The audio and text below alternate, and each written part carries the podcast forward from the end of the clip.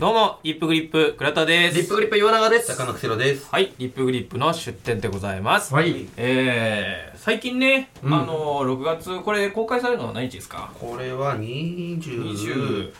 ?20 とかかな。に公開されてるんですけども、 22っすね。はい、6月がね、我々リップグリップの誕生日月ということで、そうなんですよ。えーろ、夜長が6月4日で、うん僕は11日という、うん1週間違いのね、うん丸々1週間違いということで、えー一応なんか楽しい1ヶ月ではございましたけれどいや、そうね。ついに我々もまあ29歳になったということそうでだわかなり29かなり愕然としております、ああ、そうなのはい、29歳のうん。でどれぐらいにいってるかみたいなね想像絶対するじゃないですかああ。芸人始めたての頃にどうなって20るとし予定だったか。うん、で結構29歳とかでいよいよ最最後に売れた売れた人みたいなあーねゴーああーーそこ2030ぐらいで売れるって多いじゃないですかそれ30いってからじゃねって思うルけだどね。うあんあ最近意外とだんだんね確かにまあ確かにデビューした頃とね、今、今はもううん30歳は当たり前やけ当たど、りね前になって、 M1 の2010年までの時は、そのうん20代の人がやるもんみたいな。やるもんみたいなイメージまああもうって、 40代の人も出てますけど。ああ結構ねうわっと思ってますね20代最後かみたいなそうそう。まあ確かに。うん20代のうちにやるべきことみたいな本とかもあるじゃないですかあるなぁ。ねえ全く読んだことないけど。ややっときたいことみたいな20代のうちにやっときたいことなんだろうなみたいなはいはいはい結は構考えてたもういよいよ青春青春味わえんのそろそろ最後じゃないみたいい。なああ、なるほどうんね。 30代で青春をちょっと言ってらんないなっていう、うん確かに。ときめきとか実際そのなんか人間の脳みそ的にもそういうその反応できる物質って減ってくんで加齢とともに、うんなんでそのだからときめきとかもなくなってくる本当刺に激があるのはこのラスト1年みたいなね。福代さんは今いくつでしたっけ僕24になる。 24! そうなんだよな。若すそうなんぎでえすよ嘘だろほんとっすほんとっす。ほんと。毎回 毎回びっく毎りす回びっるくりする。びっくりするね。 24 24か。 24なんてまだまだあ、でも24と9って聞くとそんなにね、差がないかも。いやーいやいやいやいやいやいやいやいけやど、 29と24はちょっとうん無理だわ。もうえーあもうーちょっと一緒にしないでほしい。去年去年とか23と8とかよりはちょっとなんか近づいた感ある。いや、いや遠ざかった感はある、えー俺たちからするとうんね。来年の5と30だって遠ざかってる感じしますけど。ごあー25 25と30になるともう別世界の人な ので、話通じそうるね気がしないもん通じる通じる。たまに出るタメ口とか、ほんと厳しくしていく。いやいやいや 25と30になったなら。んでなの女、なんなら近づいていく。さとしては。だんだんまあそのね圧縮でしょあー言うよね、確かに。うん30 34と39だったらもう一緒だね。一緒だ一緒だだそこまで耐え耐えてくださいそあうねと10年。 10どんどんね広がってくるでまあ一応我々ね誕生日うん。あのな毎年ぐらいプレゼントを送る感じでそうですね、やってますね。はい僕はあの岩永に、まあ、僕とお揃いでネクタイ黒いネクタイそう舞台衣装にも舞使え台る衣装のやつもう最初買った時ユニクロの一番安いやつやつだったんでうんちょっといいネクタイをはいは送いはっいてであの今日ですね収録の前に、うんはい。あの岩永から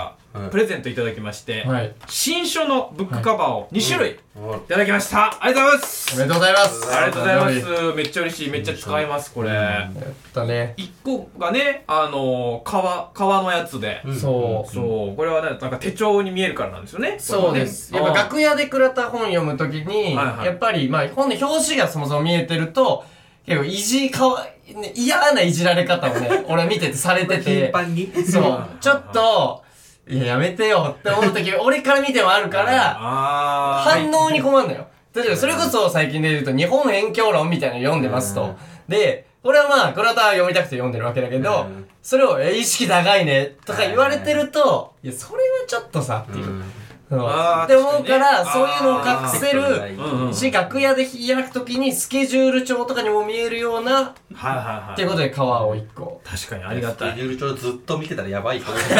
20分スケスケジュール帳見てるけどいやめちゃくちゃ埋まってるっていうふうにね、整理を捉ねえ。られるかもしれないからね。待ってる人そんな見ないでしょうんこれありがたいです。で、もう一個がね、え、なんか岡山ジーンズのうんデニムですかねデニム生地の。のやつ。これまたかっこいいそう。これ使ってったら色あせたりするんですかうんね。シワヒゲとかできるんですかねそう、多分そうだと思う。いいものになっていくと思う。いやいいですねそうありがたいですよちゃんとね新書の長さとか、ね、そう新書ぴったりでそう。ちょうどいいんですいよいよ新書から浮気できなくなったもう言われそうだから そうだ、確かに。そう小説とかも変えないしだね、バレるからね。うんせ正直にはバレるから。多ブレ分る大きさ的余ってるぞってに。そう、めっちゃ余るから。体温ってなってないハードカバーとかも買えないし、いやでもマジでありがたいですよ。やっぱね、その新書のタイトルって、目にひつくんですよ。そう、潜水上よりすぎるものがね。作ってますからねそう、その、そういう風に作ってるんで、うんで最近だと、そうだ、写生道とかね、あー読んでましたねあのー読んだんですけ ギャグど、みねたい質問でえ、写制生道度、っ そうてよ。ちょっと。笑わしにいってるねえから制度 いや、ふざけ、おふざけじゃないですか、何々道にするのみたいな感じで。実際、写生道とかは、え あ、ー外で読んでたいやだから僕も、うん電車で読むんですよ基本的にそうよねカフェとかなんで、写生のはちょっとさすがに恥ずかしか ったあ、そうなんだ。うんいや写生道ってでも100ね冊読まないといけないからねそんなそうサボってる時間ないからそうそうなのよないんですよそうよ時ね間ないんですよ本当に人 写生生道でも外で読むしかないしかないほんなんでだから、そう新書業界でう、んなんか、まあ当たり好き。俺たちにとっては当たり好きだけど、もう写生道的な本がめっちゃ出る好きがあった場合、いくらだは、もう恥ずかしいね、もうどうしようもないから。そうなんですよねだからそれでであと最近だとあのトークライブやって、うん倉田は BL のことを学ぶべきだみたいな文化だあみたいな話があって、はいはいはいありましたねあ、確かに全く知らないんで、まあね学んでみようと思って、その BL の新書も買いましてあそう、買ってくれたのよ。 BL のなんかやばい日本史みたいなタイトルなんですけ ど、もう BL タイトルしてやばいタイトルして日本タイトル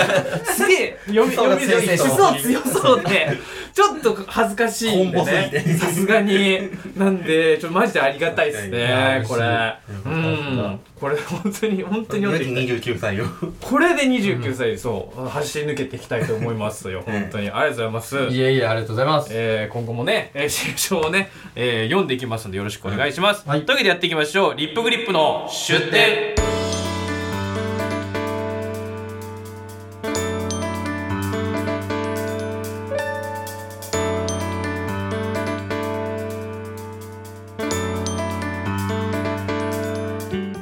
どうも、リップグリップ倉田です。リップグリップ岩永です。中野千代ですはい、えー、リップグリップの出店でございますけれどもね、えー今回ですねあのメールを募集させていただきましてですね、はい。えーメールテーマが、えーあなたの本の選び方」ということでね、メールテーマを募集したんですよ。はいはい。というのもですね、えー今回出展にする本がですね、えー編集者の読書論、えー面白い本の見つけたお見つけ方教えますという本でございまして。おえー。ーこちらが公文写真書からね2023年5月30日に出ております、えはいはいー駒井実さんというねあの公文社の、えー古典新訳文庫というのをね創刊してその後編集長を務めた、あらら。えー方が出してる本当に編集長の方が出した読書論の本なんですねいいですね。でまあ読書論っていうのはどういうことかっていうと、まあ、ど本をどうやって読むかっていうのと、どういう編本を選ぶのかっていうことですねなるほど、なるえーほど。そういうのを書いてある本でしてでその内容としてはもう面白い本をねこの駒井さんのおすすめの本をはいバーっていっぱいその紹介してくれるという。あ、ちょっと気になるな。そうなんですで、うんその古典の、えー新訳ということでその海外の本をね日本語訳にして出すというね、そういうあの文庫の編集長だったのでそういう古典文学でおすすめの本はみたいなえーそういうのをいっぱい教えてくれる本になってるんですよね。でまあそのやっぱりそのどの本を選ぶのかって結構カテゴリーがあるじゃないですか。難しい。めちゃくちゃ難しい。難しいしもうしかもジャンルがねさっき言ったようにその BL とかになってくるでもいっぱい今棚ね一面にあるわけ意で外とあるんだよね。ねあれねめっちゃあって、そう漫画とかになったらもうそれそれ以外のジャンルとかもあるしジャンル名を読んでも分かんないようなあ、わかジャンるルもあな。るしいや、あるあるあるある。これどうどういう話なんだろうって全く想像がつかないみたいなのもあったりして、そういうのにねこう選んでいく方法って人それぞれあると思うんですよ、うん。もうその選び方がやっぱ結局その人を形作ってるというか、うん何を読んだかっでしかも何が好きかになってくるんで、うんそれ気になったんでそのメールとして、あなたの本の選び方というのでメールをね募集させていただきました、おーメールいただいたんで、ね、紹介していきたいと思いますねうんうんうんうん。えーまず1通目が匿名さんですね。えー匿名希望ということで、はいえーリップグリップさん、釧路さん、えー毎週配信を楽しく拝聴していあまりすがとうご。ざいます。えー私の好きな本の選び方は、うんえー図書館や本屋さんの本棚を端から端まで歩いて、え宝探しのように本を選ぶ方法ですなるほどうんえー平積みの本で社会の流行りが分かったり、確かにえー手を伸ばす本で自分の悩みごとに気がついたりして面白いです。ああ、そう素すご敵。いいいはい、えー本が好きな方の本の選び選び方気になります。これからも活動を応援していますすと。ごいよねないいるでほすどね。確かにね、図書館とか本屋さん、僕もこのタイプですね、結構。ああ、そうなんだ。僕もこれはわかります、うん結構これに近いですなんか散歩をするような気分なるで、ほど買うつもりがなくてもね、結構なんか、みんな、ね、なんか、いろいろ練り歩いてみでて。も、はい倉田は相当行くじゃん。はい本はい。屋さんに、うん結構それで偏ってるなって思う派それともあいろんな本に触れれてるなって思う俺はね、うんやったことないけど想像だとめっちゃ偏っちゃいそうな気がするのよあー。散歩してて、はいはいはいはい。この結構本屋さんでもさ、うんこの棚面白いなっていうあはいはいはのいちょっとあったりするじゃん、ありますありますあります。確かうんに。そこに俺偏っちゃいそう僕も完全に偏る派っすねあてかもうでも偏ってもいいもんね行く棚行く棚がもう偏ってますそのなるほどあー図書館とかもう一番そのよく行くでかい本屋とかだともうこのエリアに行くみたいなのが決まっはいはいはいはいえはいーて新しい出会いを求めて釧路さんはどどういうのに行くんですかあだからもうだからそんなにめっちゃこう多読するというかうん雑雑食的でもないので、うん。まあだその趣味の本鉄道の本とかお笑いの本とか確かにそういうそのジャンル別のとこあー。を見るとか野球の本とかそういうのまずとこ見るのとうん。あとはもう文庫本とかはもうまず手前に出てるもはいのはい平積みとか特設コーナーとかうん。を見て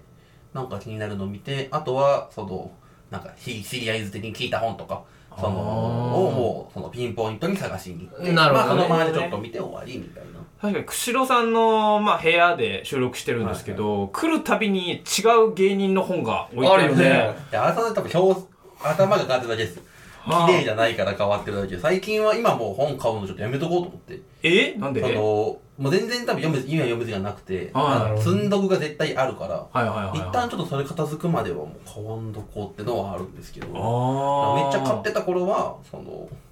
決まったジャンルのものとかを、うんそこから深くいく方ですね、本を。確確かにお笑いの本とか確かに高校生ぐらいの時は結構買っててうんめちゃくちゃ影響を受けたりとかうんあと兄弟の図書館に宇原さんのあ違うわだからす菅さんか菅さんが書いた本ああったがね置いてあったりしてめっちゃ読んだりしてあそうなんだなるこうやって生きていけばいいんだみたいな思ったけどもう 今はもう全然読めないというかいや、俺の本は読まないね。うんなんかね。今めあんま読んでないですけど。読んでてなんかそれ話が面白いですかお笑いの本ってなんかまあ一応なんかその人のなんか人生とかなのかどっちかっていうと多分その、アイドル推しに近いタイプの読み方をすると思います。その、あああいう本ってのは。あアーイドル、その、その人の素が、素性がわかるとか、自分のうだからラジオの本とかが多いんで。なるほそのどファン向けのコンテンツを、ファンとして享受してるあーなるほものが多どいですね。なんかラジオのムック本とかもね結構なんか節目で出されてたりしてあるよね。なんかあれあれ何面白いですかラジオのムック本っいてや、それはでも面白いでしょ。うんだから、いや、普通に、その、ねえ、まあ、い思い出共有したりとか、まあでも普通に楽しめでたもああいりすうる本っんで。て大体その、買うのってファンじゃないですか。はいはいだはいからは、い別にまあリスナーだから、そうそうそそうのそう。知ってる話を、あ、こんなんあったね。だね。で、とかあれはいいんじゃなそいれをなんか、い一個こう閉じ込めるというか、うん本というあー形形にするみたいなところあ、それあるね。良さがあ確かるにね本だとは思いますけどあーね。でも一応、うわ、面白い、ゲラゲラ笑いながら読む楽しかったなじゃなくて、はいはいはいもっと来たいみたいな。ああなるほスタンどスの本です。ああそういうなんかあ卒アルみたいなそうです、感じ卒アルと一緒確かに。近いあーかもしれん。うんあそう卒アル、卒卒アルと、あの、卒業文集とみたいな。ああちょっと読み物が、データがなんか載ってて、みたいな。へえ、あそういう感じなんだ、へえあとねそう手を伸ばす本で自分の悩み事に気がついたそれいいですねいいですね素敵だなぁ。ん倉田さんとかは思わないですか新書倉田はこの間だから写生度を読んで たから、倉田はやっぱ写生に問題があるんだ。いやいやいやいやいや悩んでないっすよ、えー悩んでないっすけどただなんかしあの写生道で、はいあの面白かったのはそのさ写生障害とかねの、うんその本当にだから泌尿器科の先生が書かれた本なんで、うん医学的な話があったんですよ、はいはいはいはい。でおじいちゃんとかになってからどうするみたいな話が書かれていて、それってどこで知ればいいのって思って、あー、確かにね。まあネットの性の知識とかってや結局若い人若向いけ人じゃながいですねか、。あー、なるほど。で俺おもじいちゃん向けのサイトとか確か見ないしでなんかそのね医者お医者さんが書いたサイサイトはあるんだろうけど、うん読むのめんどいじゃないですか確かに。ああいうお医者さん硬すぎ本る当からねに治療になっちゃうから、うんだったら本で読みたいなと思って、そうそれで買ってみたんですあ、よなるほどね。将来の悩みになるかもしれない。なるほどね。結構わかん確かないなに気になる。結構その性欲っておじいちゃんになってもあるって言うじゃないですかあるよ。ね、うん60歳ぐらいになっても、うんそのオナニーとかするみたいな話聞くし、うんエロ本、コンビニのエロ本買う人っておじいちゃんだからね。あまああーそう確そうそうそう、昔から。そそうそうそううそうそう。なった時に先に知っときたいなってなんか、うん確かに。いガンって来ちゃうじゃないですか知らなかったらうん嘘と思ってうん俺もう終わりかみたいな本かもしれないしああ、確かにね。ねなんでそうそれで買ったりあとーかかに知識をやっぱ入れるための本なんですねあーああだから知識入れるために本買わないかもしれないですね自分はあそうなんですそうだから物がいらないものをいらないものって言ったらあれですけどうんあたらなんかその他のお面白とエンタメとしての本しか買わないかもしれないああそういうことはもう起こんないかもしれないですねうーん確かにね。うんなるほどはあありがとうございますねいいですね面白いですねでもう一つメール来ておりまして、えーラジオネームアイアイさんはい。ねえーリップグリップのお二人釧路さんこんばんはこんばんはもえー私の本の選び方ですが、えーとりあえず世界史や歴史用語が題名についていると反応してしまいます、あーなるほどねえー高校生の時に世界史が好きすぎて勝手に世界史新聞を作っていましたう、、すごうえーんその時に得た知識がさらに深まりあた新たな発見もあり楽しく読んでいますとうんっ。なるほど。えー最近はこの出典や倉田さんの新書と一緒からも興味深い本を紹介していただいて読書がより好きになりました今後も参考にさせていただきます楽しみにしていますと、はいあはーいはいはい。確かに特定のね何かあったら目が目についちゃってみたいな、うんうんうん。今のはあねる世界史好きだからそうね。パまンあ、とだったり、あ、それこそ俺は戦国武将めっちゃ好きだから、あー戦国武将の織田信長のとかになると、確かに目は止まったりはする。はいはいはいそうそうそう。で、パッと見て、知ってることと知らないことはいはいで、まあ、知らないことだったら、まあ、ちょっと読むかってなるけど、あ、ま、まあまあ、ある程度知ってるから、まあいいやってことの方が多いき、ぶっちゃけ。なんかさうん歴史本とかを、まあ、読んでる人で一個気になるのが歴史本って驚きのし事実多すぎないなんか、なんかその織田信長でさえ毎毎年毎年違う毎年あやるつ出てるじゃんそう、あのみね、たいなあもうね、あれ全部フィクションだと思った方がい い。本当に。でもこれ、俺法学部の先生にも言われたんだけうど、ん結構、まあ、ちょっと過激な話になるかもしれないけど、その、もともと歴史作家さうんんって、新聞の、あれに書いてた人、コラムとか書いてた人多いんだって。はいはいはいでね、思想に偏りが結構あるらしいのよ。ああなるほそどうだから新聞で書いていくとそうかそう。ちょっとねやっぱその色はあるからねそう、ちょっと昔の新聞だと特に。うんだから、それで、をもとに、その思想に、いい、信じたいもんようにはいはいはいは、い歴史を作っていけちゃうわけよ。ああそうか読もみ方を変えちゃうっていそうそうそうそうそう。あーだから、結構ね、もう、これとこれ全然違くないみたいなのが、同じ年に発見されること は多い。 どっちっていう。確かに地図でスタート愛人がいますマスターが同時 に出る。そう、ことはあるから、うんだから、全部を楽しむ。うで、んそれを踏まえた上で、俺も信じたいものを信じればいいやって思えばいいから。あ自分の中での解釈そうそうそうそうそうそうそううんあのそう。週刊実話とかと同じ読み方をすればいいってことですそう、結構ね、いやもう、織田信長とかに関しては、ものすごいよ。いじられ方、週刊スパとかでいじられてるレベル。あーもうない話をどんどん書かれてると思う。 ちょっと要素があればそうそうそうそうそうそ女う。好きっぽいからもう浮気してました3にしちゃうと。ああそれで行こうっていう。うで、ん正しいの誰も知らないんだからいいでしまあょ。どうせわかんないからそうっていう死人に口なしをやりすぎて。ねいやなんかそう新書とか最近読んでて、うん読んでるとその最近発見されてこうなりましたみたいな。うん結構その、歴史的な転換点があって、この研究にもみたいなのあって、うん今は、うわ、すげえと思って読んでるけ ど、今後20年後、30年後に、今後新書読み続けた時 に、それ俺もう一回組んだと思って。そうまだたねひっくり返されまるた変わりますからねそれね。俺、それ耐えれんのかな同期がいたあっちこっちと行く思って。そう。おこう今後そうか、そう、どうしようと思って人て。間系の学問はもうしゃあないですよいやしょうがないと思ううんあー詳細に分かっていくだけじゃないからね。あの、全然足元救われるというか、はいはいはい全部違いましたが全然ある世界だか ら。そうそうよね。なんか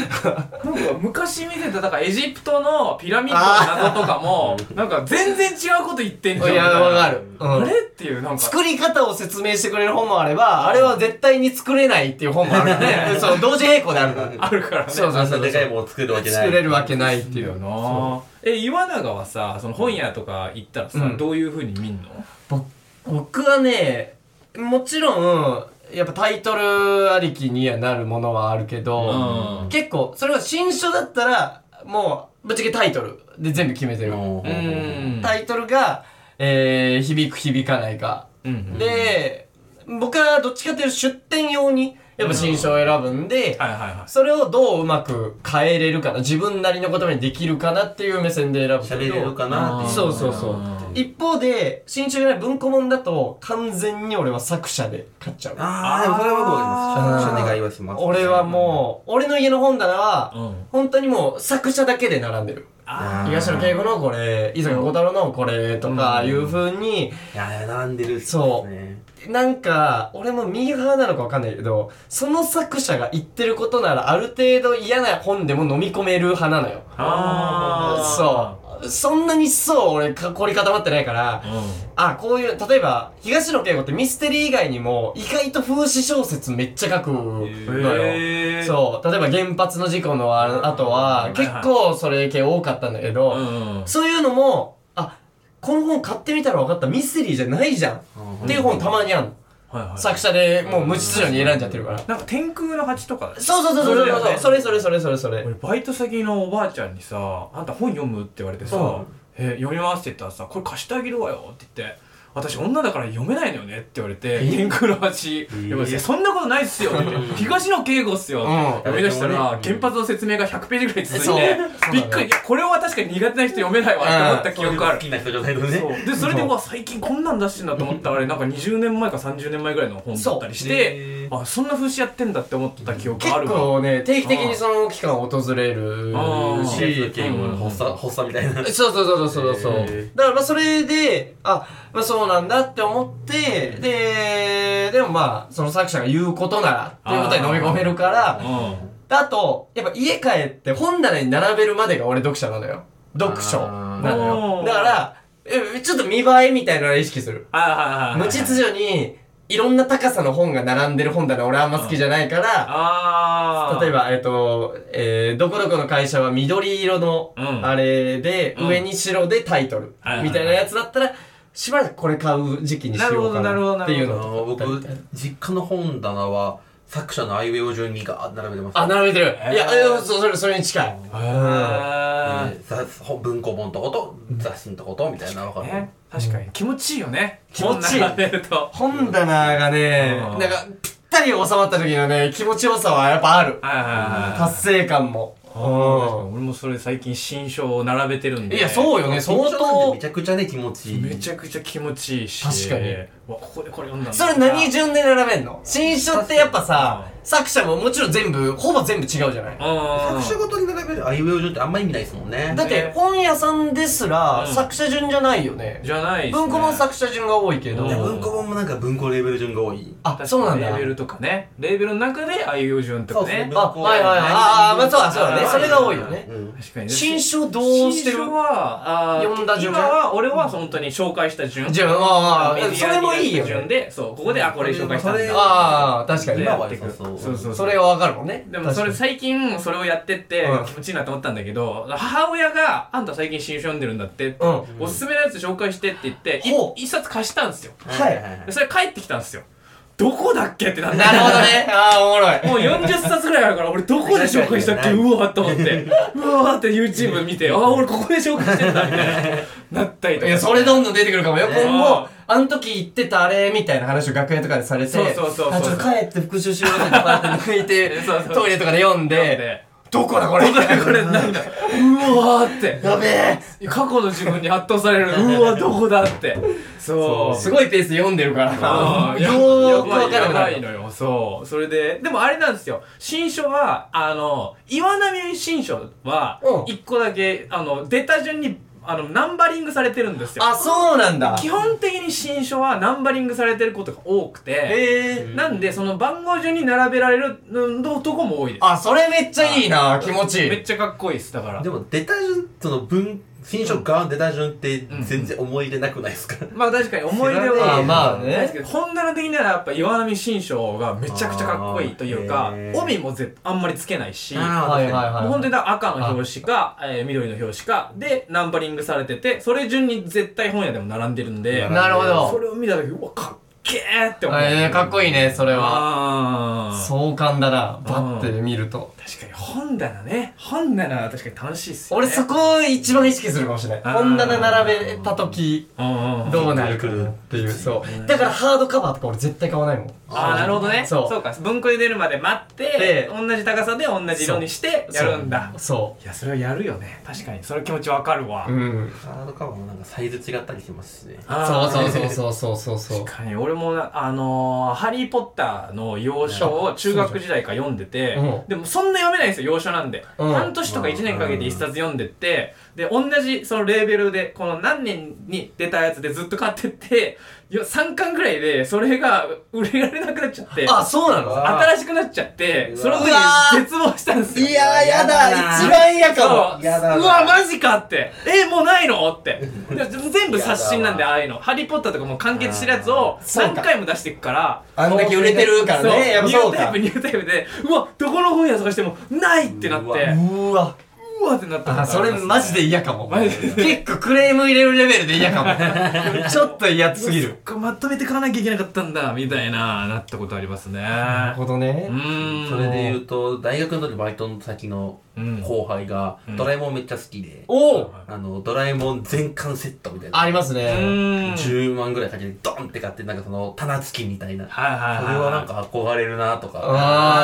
あかー確かにね真相版とかでね演奏版でうもんうもうこれ完結してるからもう出ないからもうこれで完結ですはいはいはいはいはいなんか辞典とかもついてなんかそれ用の棚がどこでもドラえもんの棚みたいなのついてあねえめっちゃいい完全なパッケージみたいなうーんる。それすごいなすごいなっていいね。いいですよね、んそうで僕僕なんかね本屋回って新書の選び方は、そう結構決めてて、ほうほうほなんかその全然知らないものにしようっていう結構あるんう。ですよなるほど。なんかその、こういう本なんだろうなって分かった本とかにすると結構なんかそう自分の予想と外れると結構イラッとしちゃうというかなるほどね序盤であこっちの本かとか思っちゃったりするんではいはいはいなんかまるで何が書いてるか分かんない本の方が当たりやすい感じへー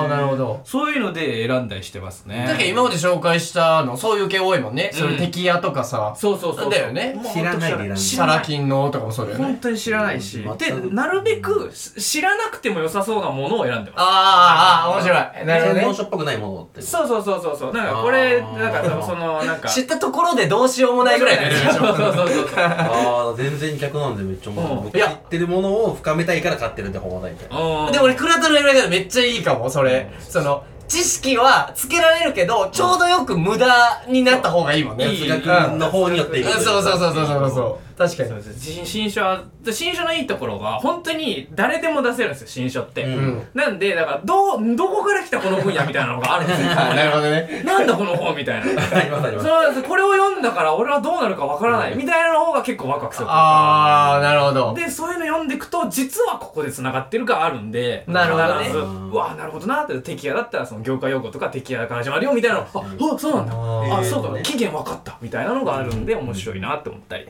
あーいい気づきだね。ね、うんそれね。そうなんですよねうん確かに。でね、まあ、このね、編集者の読書論の紹介に移りたいと思うんですけれども、はいはいはいはい。えーまずだから編集者っていうのが結構得意な存在ですよね、うんあんまり表に出ないいないいない、知周らなりにいい。た職業もあんまりないです、あんまりないんですよ、ただその編集者がいなければ本は出ないわけで、はでそのせ世界文学と呼ばれるような本当に世界中で呼ばれてるような本も実はやっぱ編集者のおかげで出てるわけですよ、い。なるほど、なるほど、なるそほどう。はいで結構だから昔の本とかってその売られてる部数も少ないですし、売れないとやっぱ評価されないわけですよね、うん手元に届かないからでだからそのこの本のね最初の方はねまずその歴代のすごい文学作品とかを出した人の編集者の話とかから始まってて、ああ、すごいね。そう面白い色々こんな編集者がその例えばその昔のすげえ名作とされてるのも一回ボツになっててなんとか拾い上げたりとかえあとはその売り出したけど全然売れなくてでも編集者がめちゃくちゃ頑張って売ったからあそうなんめっちゃ評価されてるなるほど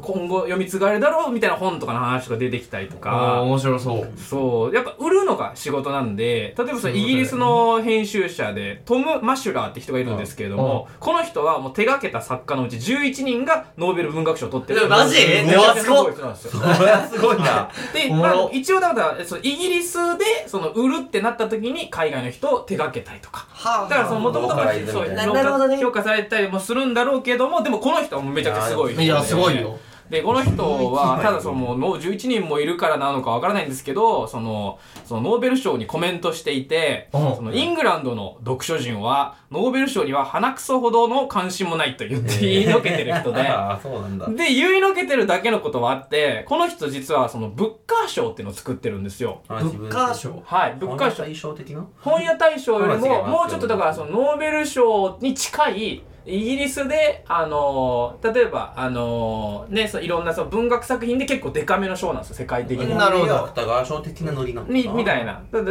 あ英語圏のやっぱ文学っていうのが一番売れるんで、その文化賞はかなりそう世界的に影響力のある本なんです。その賞なんですよね。ねノーベル文学賞日本人が好きすぎるみたいな話はね聞いたことははいあはっいはいたあるおー結構ねそうほ他のね国いろんな国にで好きなんですけどい結構英語圏の人は意外とノーベル賞そんなに重要視しなかったりとかして、でこの物価賞とかは何がすごいかっていうとこれ物価賞が発明したのがあの毎年6人の最終候補者名を発表するようにしたんですよ素晴らしい。フねだからファイナリストの発表ねファイナリストの発表そうなんそうなんですよ、でファイナリストを発表することによってその全員がどれが優勝なのかなってなって売り上げが全部跳ね上がるようにななるるほこどの盛り上がりがあるよっていうそうなんです審査員目線で見れるで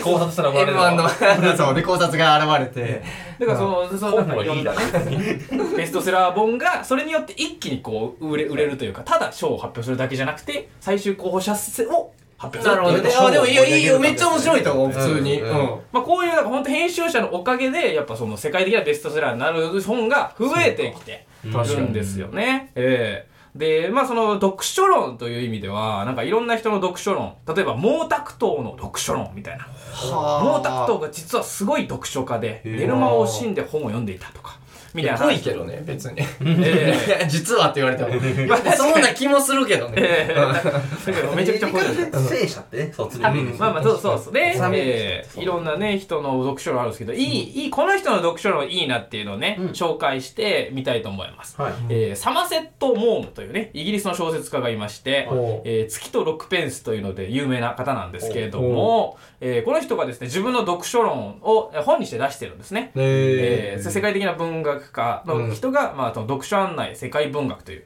まあ、現代はブックスユーというね結構シンプルな読書論の本を出してましてサンドユーはいであなたと本とあなたってことでそうねいうことえね。えいいじゃない、おしゃれ。その、えーだから小説家の人が言う読書論で、えーまず本を読むで大事なのは楽しく読めることだとなあ、素あー晴まらあしい。それはそうですねそれでこれでその引用されてていいなと思ったのは、えー文学史の上からすればどれほど重要であろうと研究者は別として、えー今日では誰も読む必要のない書物がたくさんある と言い切ってるんで素晴らしい。すねあーで確かにこれはすごい本なんだと言われたって今読む必要ないけどもう実はいっぱいあるとその通りだ。だから古典文学を当たる上で読まなきゃいけない本なんてものはないんだない。なるほどね。でこの人それを世界的文豪が言うことに意味があるよね。そうなんうん、確かに。私ももう、その中の一人であるという。はい。で、その、この人の読書論のもう一個いいのは、その、まず、飛ばして読むことの権利を持ちなさいっていうんですよ。あーはー確かにいいいいっすねね、いい本ってしっかり読まなきゃいけないと思うけれども、ほう実際退屈な部分もあるし、飛ばしていいところもあるんだと。はあ、すごいね。私も飛ばして読む箇所いっぱいあるみたいなことをあそうなんだ言って飛ばして読むことは権利であるからなるほどうんすごい本があっても自分の読みたいように読めばいいといいですね。ええ後が後書きから読むの好きなんですけどああいいいいでよすねね。俺、じゃあ、未成小説を、別に犯人の名前分かった上で読んでも読いいんだよね、別に権利は。いいんですよいいんですそう大事なんです、 うんなるほどええあとはそのベストセラーになったからといって傑作とも無価値とも決められないってこと言ったりとかで売れ行きは結局関係ないんだみたいな話をしてたりとかいいですえね。ーサマーセットモードの読書論みたいないろんな読書論が紹介されておりまして、でこのまあ編集されてる方がまあそのと古典文学の翻訳新訳のえー文庫をややられていたのでじゃあ古典文学を読み出すにはどこから始めたらいいのかって話をしてます気。になる。辛いっすよえー、とっつきづらい、まあ、なんでとっつきづらいかっていうとやっぱ長い本が多いんですよね。あえー、ドストエフスキーとかなんかってのは有名なんですけれども、とにかく長いとで全部読み切るのがもうめちゃくちゃ大変、うんいや3巻も4巻も5巻もあったのを1作品読めって言われたら挫折しちゃうと。なのでまあとにかくその長編部長編文学で挫折するんだったら、まあ、短編から読みましょうとー。なるほど。短編文学で面白いのもいっぱいあってなんだったらその短編でうわこの人こんな本書くんだってこと多いですと。あ、そうなんだ。だから長編を読んでる人でも楽しめる内容なんで、うんその短編から読んでその人の作者の感じとかをね、え掴んでいけばいいという話をしていて、僕もそれはすごいわかるというか僕の本の持論で本ってその頭で読むもんじゃないと思ってて、ほううん結構体で読まなきゃいけないと思うんですよ。感覚として読むみそたいうなで新書を、まあ、毎毎週毎週何、うん2冊3冊読んでるんですけど毎回僕新書の最初の50ページ結構しんどいんですよ。ああ。そう、うん何の話するか分かんないしでその人の文体も分かんないし読んでてうわこれ最後まで読めるかなって毎回結構思っててへえ。なんか最初からうわめっちゃおもろいってならないんですよねあ、そうなんだ。最初しんどくてだけど50ページ100ページ積んでいくうちにだんだんなんとなく体が慣れてきてあーこういうこと言いたいんだろうなとかあこの人のノリが分かってくるというか波長が合ってきてへで最終的にその最後読んだ時にはうわすんげえと思ってえ。なるほど。あこういうこと言いたかったんだとかうわこんな発見あんだうんみたいなことが多くて、はいはそれと一緒でやっぱまず短編を読んで体を慣らして、い。なるほど。えー、だプール入る前にちっちゃい、ね、うん水たまりに入ってみたいな感じで、えーそはれい、はちっちゃい水たまり。水溜りにはあれは路上の体あん体まシャワー、シャワーでしょプールって。ちっちゃい水 プ溜ーりル、ちっちゃい水たまり入えるの学校にちっちゃい水たまり入りませんでした入りませんよ。えちっちゃい水溜り学校のいわゆるそのシャワー戻シャワーのなんかあるじゃないですそうかあるあるはそうだよね。シャワーのあれだよね。シャワーのあれなんかシャワーのところ全員が抜けて、わー、冷てえとそかの言いながちょっら。と溜まってる溜まってるでしょいや、あれたまれないだろ。足1個分ぐらい。え腰ぐらい膝ぐらい来てませんでしたそういうと水たこまも確かにありますマジでりあみんなシャワーだけですかシャワーだけあ。のあそうですかシャワーの下にたまたま溜まってるだけの水ですよあじゃあうちそ水はけ悪かったってこといやそうがめちゃくちゃ多いしかもあんま水たまりって呼ぶなよ。なんか嫌じゃん。入ってるのあれ水たまりじゃない水たまりって言わねえだろ。シャワーメインなんだあ れシャ入ワーってる奴らうんもミニプールみたいな感じで捉えてるでしょ。地獄のシャワーとか言うみたいあなああ、そう言うよね。うん地獄のシャワー冷たかったりする水溜まりでねえ、あまず入ってたんでしょ入ってました入ってたのに水たまりって呼べんだ。水たまりだと思って た汚ねえじゃん。だなまあまあそんな感じでね、えー短編から体を流してみてはいかがっていうのと、あと古典文学にもいろいろあるよって話をしてて、はい例えば自伝文学なんかも面白いよっていううん話をしてて、なんかここの中で紹介されてて読んでみたいなって思ったのが、福王自伝っていうのがありまして、えー幸福の福に大きいなに自伝で福王自伝なんですけど、はいこれはあの福沢諭吉の自伝なんですね。はあ、なるほど。はい、で福沢諭吉の自伝が不幸辞典っていうのがありまして、えー最近その現代語訳版を、えー、斉藤隆先生が出されてておう新書でちくまあの新書で読めるんですけれどあもら。あ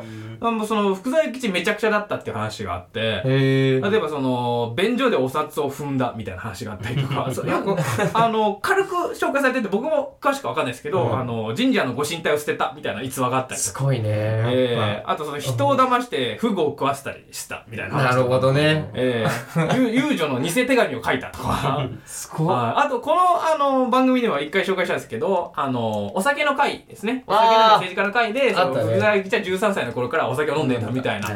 で、大人になってもやめられなくて大変だったみたいな話とかあったりして、はあはあまあ、こういうのも、まあ、ある種古典文学。なるほど。なんで、こういうので、その、面白いね、あのいっぱい字であるんで、それを読んでみても面白いんじゃないみたいな話とか。うんあとはですね、こっから入ったらいいんじゃないかって一番思ったのが、児童文学から入るっていう手があるんですよ。なるほど。はい。あーまあ、今の児童文学って子供向けに書かれてるんで、それとはまた別で昔からずっとある児童文学って、実は大人向けに書かれたものが児童文学として読み継がれてるものが多い。へえ。無童話的なノリのね、ね、その、な、その子供に読ますために、その、は柔らかくしたものを僕らは読んでるけど、実はもともとはめちゃくちゃすごい本だったりみたいな。あー、ガリバー旅行記とかまさにそうだよね。そうです、そうです、そうだ、そうだ。ガリバー旅行記実は日本が出てくるとか。あえあ、ーそうだよね。えー天空の確城かにのそうだラピュタのね、えーが出てくるとかそうあるだそうだ実はあるんですけれどもそういうふうにな児童文学を読むといいと、でなんで児童文学がいいといいかというと子供の頃って読まなきゃと思って本読んでなかったじゃないですか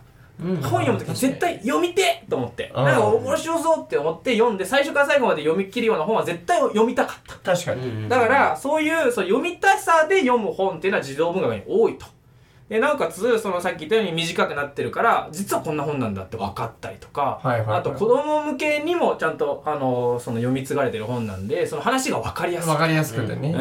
ん、でそういうので、えー読んでいくのはいいんじゃないか。で、一番いいのは、まあ、ロビンソン・クルーソーをこの作者は推してます。おー。えー無人島というかね、あの孤島で男がね、サバイバルをしていく話なんですけれども、もう本当にロビンソン・クローソーは、もういろんなその学者とかも、かにこれはいいと言っている、そうだ。ね、マルクスとかルソーとかカフカとか、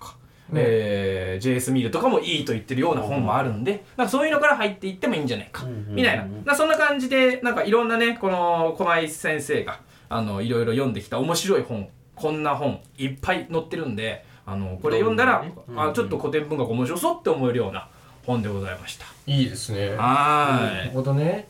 ええというわけでね、まあお送りしてまいりましたけれども、はい。えーちょっとね、ちょっとはね、その、いろんな本読んでみたくなってくれたらなという、この回で。ああ、いや、めちゃくちゃなりましたよ。ええうん。で、本屋で散歩する発想が全くなかった。本当あーに。俺、本屋にいるの10分15分ぐらいだかいなやるら。ほどなるほどもう行くなら1時間ぐらいは取りたいです、あそうなんだあそのなるほど僕ね本屋に行くっていう日ーいいよあ、一ね。回なんか池袋にめっちゃでっかい本屋ありますよね。ああるかあそう、るかも多分ね、めっちゃあって、うん8階建てぐらいの。あで俺そこで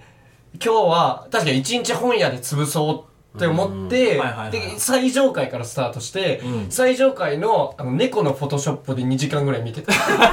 俺猫見ただけで終わった俺あ。 結構でも、そうよかったけど、楽しめたんだなら。ななるほどね7階から1階まではほんで全部で10分ぐらいそらららそらーって俺へーへーあ英語ねへーみたい なそんだけ確かに僕 なも。ゲームとか好きならそういうなんか資料本とかめっちゃ置いてあるような本屋さんから入るとあー。でかい本屋って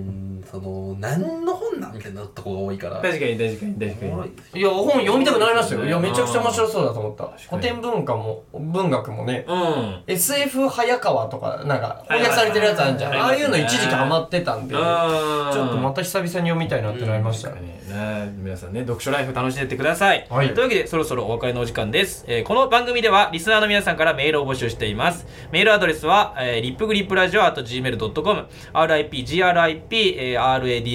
at gmail.com ですハッシュタグリップグリップの出店をつけた感想ツイートもお願いします、この番組は来週も木曜日19時頃に最新回がアップされるのでぜひ来週も聞いてみてください、というわけでここまでのお相手はリップグリップ倉田とリプリプ言わなかった。中野人でしたありがとうございました。た